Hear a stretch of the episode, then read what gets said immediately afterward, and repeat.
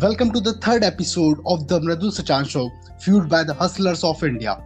आज हमारे साथ है master Vishal Singh sir JE in employ state insurance corporation sir ने as a project engineer in Wipro technologies and instructor in government ITI भी work किया हुआ है। So today we will be discussing his journey from his engineering days to today a officer sir से हमें बहुत कुछ सीखने को मिलने वाला है। क्योंकि हम पहले उनकी कॉलेज लाइफ के बारे में बात करेंगे then how he got placement in Wipro फिर उन्होंने जॉब के साथ साथ किस तरह अपनी स्टडीज़ को मैनेज किया और बने इंस्ट्रक्टर इन आईटीआई उसके बाद उन्होंने अपनी पढ़ाई कंटिन्यू रखी और इस ईयर जनवरी में बने J in E S I C wishing you the best success in your new role of J साहब really happy to have you on my show thank you so much thank you Madan let's begin with the discussion तो sir सबसे पहले अपनी college life के बारे में बता दीजिए। First year second year and third year what was your study schedule during those years Mridul मैंने अपना जो बीटेक है वो 2008 में स्टार्ट किया था with electrical and electronic engineering department और 2012 8.03 परसेंट मार्क्स के साथ मैंने अपना बीटेक जो है वो कंप्लीट किया।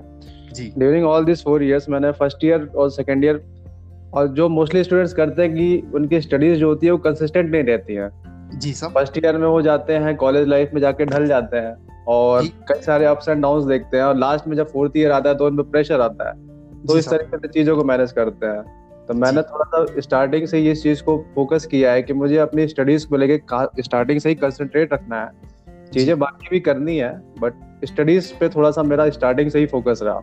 तो इस वजह से मतलब कभी पढ़ाई का प्रेशर मुझ पे नहीं आ पाया। इस वजह से मैं स्टडीज़ को सही तरीके से मैनेज कर पाया। In either in first year second year third year और फोर्थ ईयर जी ये थोड़ा मेरे लिए बेनिफिशियल रहा in spite of other students ji sir.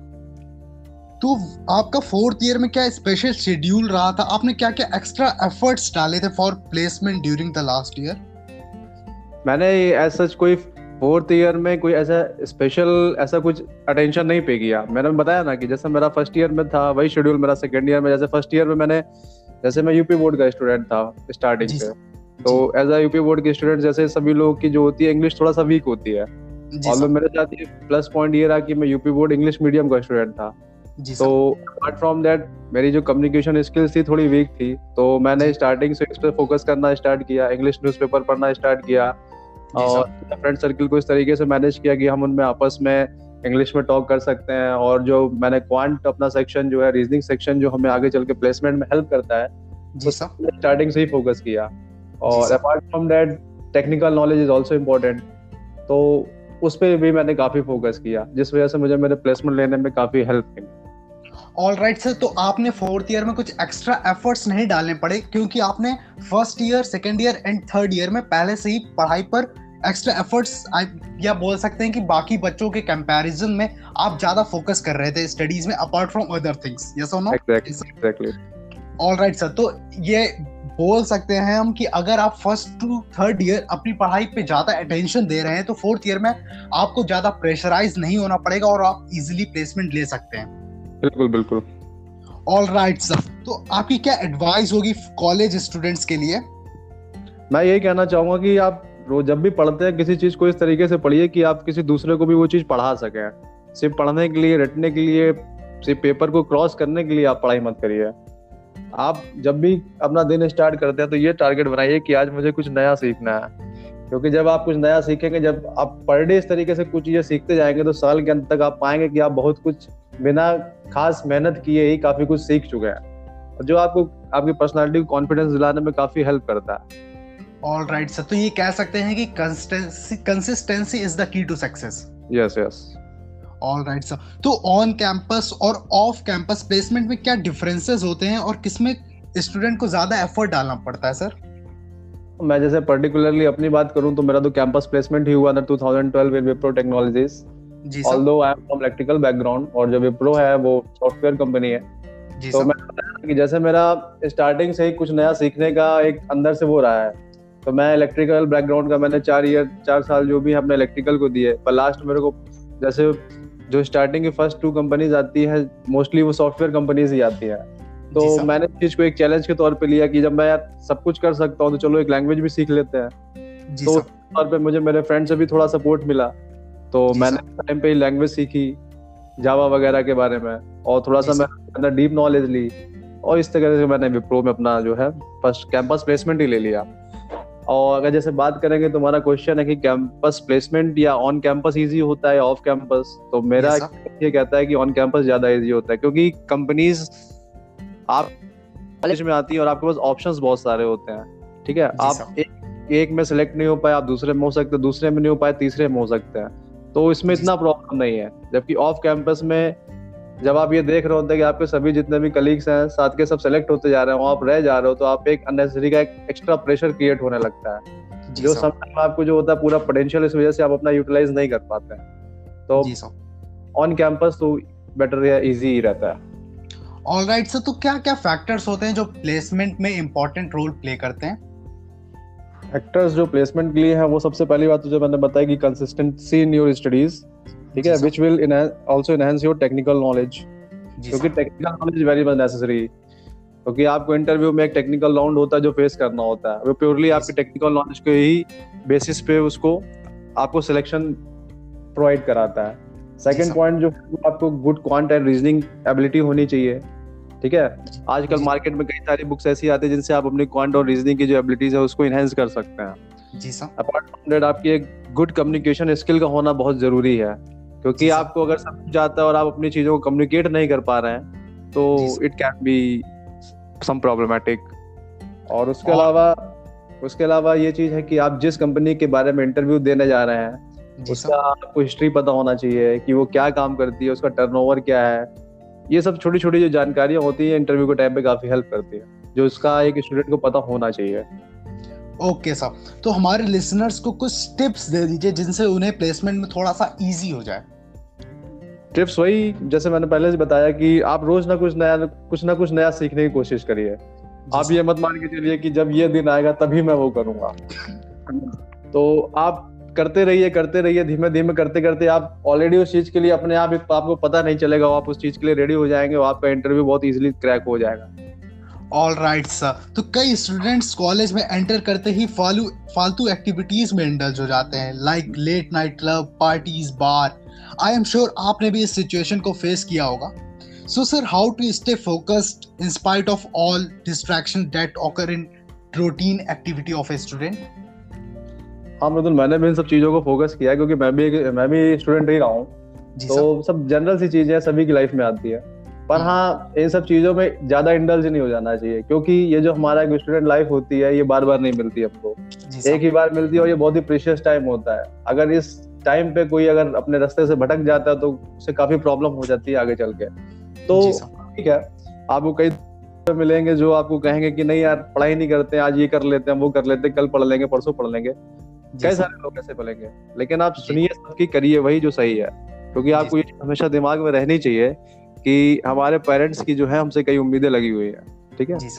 तो ये सब चीज़ें ध्यान में रखते हुए अपने आप में कॉन्फिडेंस रखते हुए फेथ रखते हुए जब हम चीज़ें करेंगे तो गड़बड़ होने के चांसेस बहुत ही कम हो जाता है। जी सर।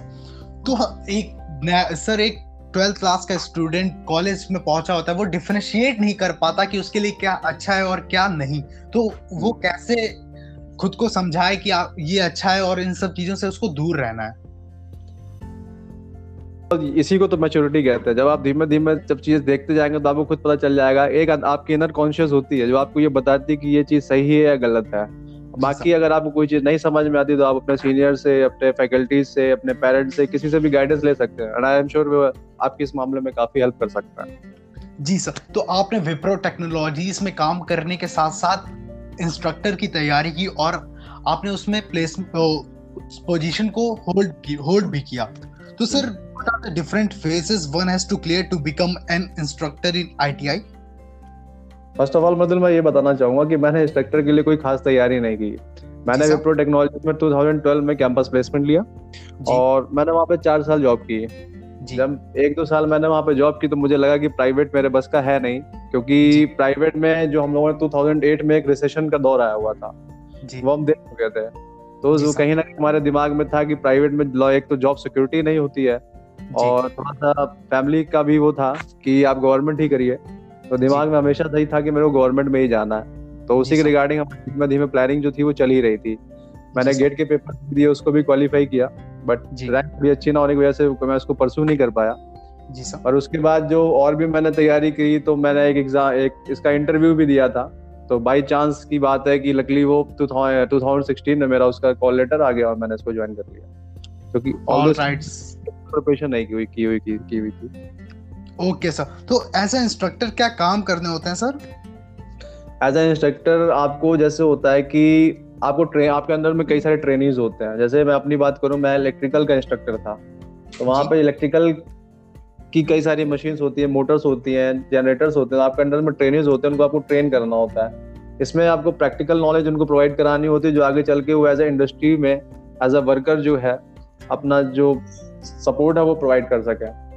ये बेसिकली एक इंस्ट्रक्टर काम होता है to enhance their skills technical skills all right sir instructor के ऊपर क्या क्या पोस्ट होती हैं सर और किस तरह हम उन तक पहुँच सकते हैं?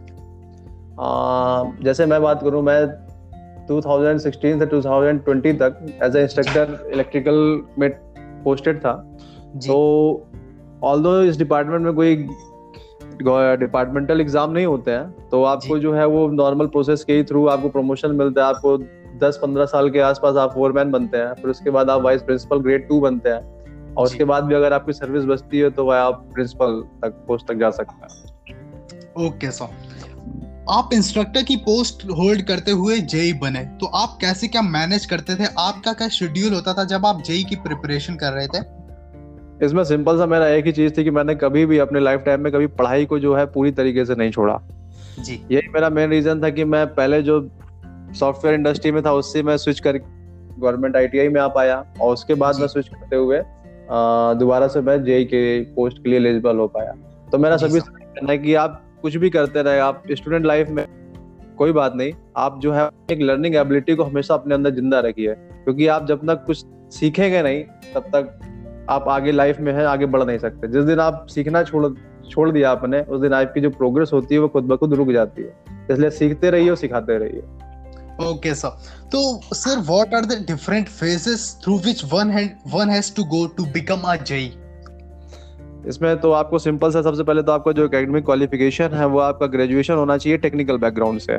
फॉर एग्ज़ाम्पल मैं जे इस वजह से बन पाया क्योंकि मेरा जो ग्रेजुएशन था मैंने बीटेक किया हुआ जैसे मैंने पहले ही बताया कि वो इलेक्ट्रिकल इलेक्ट्रॉनिक बैकग्राउंड से था। तो सिंपल अगर आप कोई भी है वो जेई अपने आप को बनता हुआ देखना चाहता तो उसे एक टेक्निकल ग्रेजुएशन या either it can be diploma और बीटेक और तो इसको परस्यू करने के बाद वो अपनी तैयारी को जो है वो आगे बढ़ा सकता है और जेई बन सकता है। तो सर जे में क्या फेसेस होते हैं like written then interview J में सिंपल एक रिटर्न का पेपर होता है। जी। वो डिपेंड करता है कि आप कौन से किस डिपार्टमेंट का देना जा रहे हैं। जैसे आप एसएससी का देने जाएँगे तो आपको प्री और मेंस दो पेपर देने होते हैं। और जैसे मैं अपने डिपार्टमेंट की बात करूँ पर सिंपल से एक प्री प्री एग्ज़ाम था। उसको क्वालिफाई करने के बाद मुझे जेई की पोस्ट मिल गई थी। ऑल राइट सर तो एक एग्ज़ाम है केवल जेई इन ईएसआईसी के लिए। Exactly exactly. ओके सर तो सर जे के ऊपर कौन कौन सी पोस्ट होती हैं और हम उन तक किस, उसको किस किस तरह से अचीव कर सकते हैं? आपको आपको एज अ जेई आपको ज्वाइन करना होगा डिपार्टमेंट में किसी भी डिपार्टमेंट में।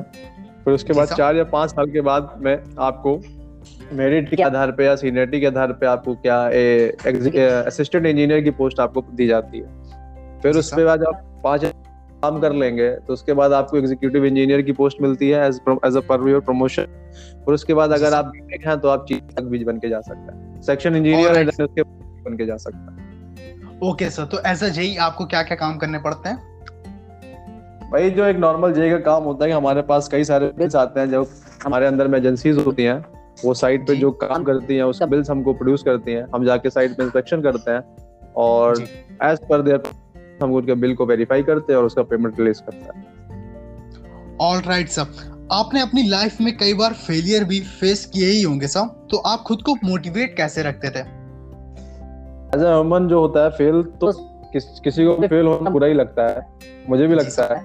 पर फेल होना बुरा नहीं अगर जब तक अपनी गलतियों से सीखते हैं। जी सर उससे हम ये पता what was the fault which we have did और उसको हम सुधार के अगली बार आगे जो है सफलता की ओर बढ़ सकते हैं। तो जी फेल होना गलत नहीं है तो सीख रहा है।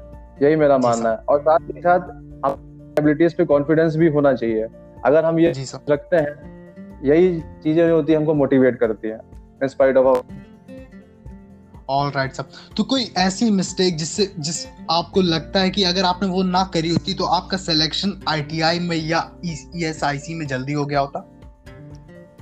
ऐसा नहीं लगता कि ऐसा मैंने किया होता तो ये हो गया होता या किया होता तो होगा था। मेरा ये मानना है कि लाइफ में जो भी चीज़ होती है वो अपने समय पे ही होती है। ना उससे पहले हमें कोई चीज़ मिलती है ना हमें उसके बाद में कोई चीज़ मिलती है। सिर्फ़ आदमी को अपना करना चाहिए बाकी सब भगवान पर छोड़ देना चाहिए। All right, sir. Sir, you have come a long journey. First a project engineer, then instructor in ITI, now JE in ESIC. I am sure कि आपने enjoyment की दुनिया से काफ़ी दूर रहे होंगे।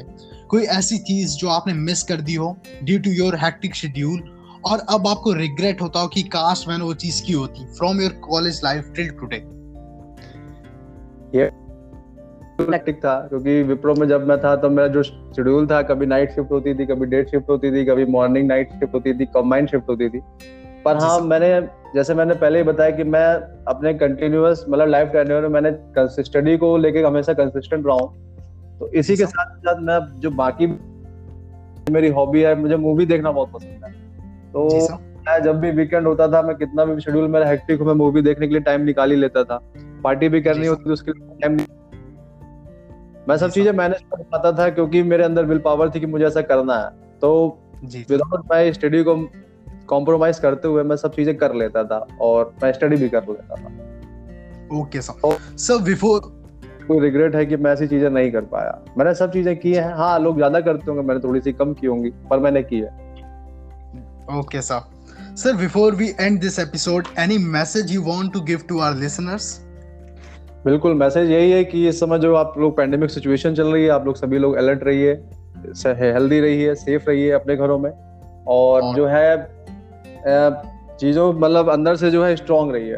क्योंकि अगर आप स्ट्रांग होंगे तभी आप अपनी फैमिली को भी सपोर्ट कर पाएँगे। और एज अ स्टूडेंट मैं सभी को यही एडवाइस देना चाहूँगा कि सीखते रहिए चीज़ों को। कोई भी चीज़ पढ़िए उसको मन से पढ़िए। रट्टाफिकेशन की आदत मत डालिए क्योंकि रटी हुई चीज़ें एक दिन चलती हैं दो दिन चलती हैं आज नहीं तो कल आप उनको भूल जाएँगे। तो ये जो आपको टाइम मिला है इसको इस तरीके से यूटिलाइज करिए क्योंकि आज है कोरोना कल नहीं होगा। लेकिन जो हमारे पास ये बेनिफिशियल टाइम मिला है इसका हम यूटिलाइज करके आने वाले समय में अपने आप को सही करियर के लिए अपने आप को तैयार कर सकते हैं। और आगे चल के हम अपने जो गोल्स हैं उनको अचीव कर सकते हैं।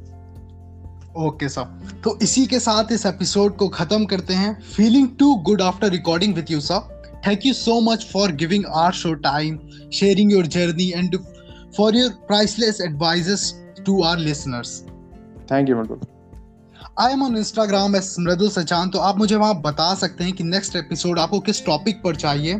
See you in the next episode of the Mredu Satan Show. Take care, stay safe.